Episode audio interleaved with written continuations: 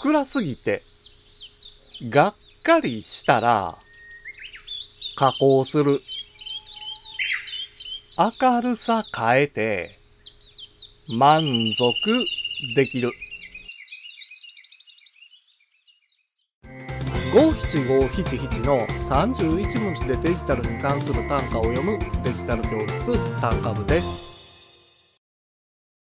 スマホやタブレットに搭載されているカメラの性能が向上したので、誰もが簡単に綺麗な写真を撮影できるようになりました。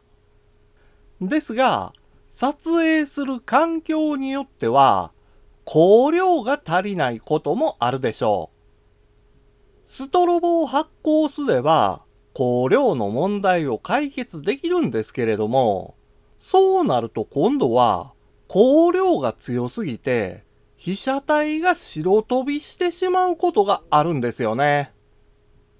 だからといって、写真の仕上がりが暗くなってしまうと、がっかりしてしまうでしょう。それなら、ブライトリーというアプリを使って、暗すぎる写真を明るくすればいいんです。スライドバーを動かすだけの操作ですから、フォトレタッチのスキルがなくても問題なく暗い写真を明るく修正できるんです。今回の単価は画像付きでインスタグラムやツイッターにも投稿しています。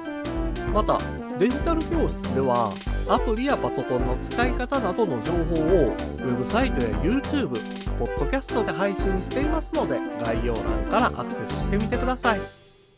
デジタル教室、単価部でした。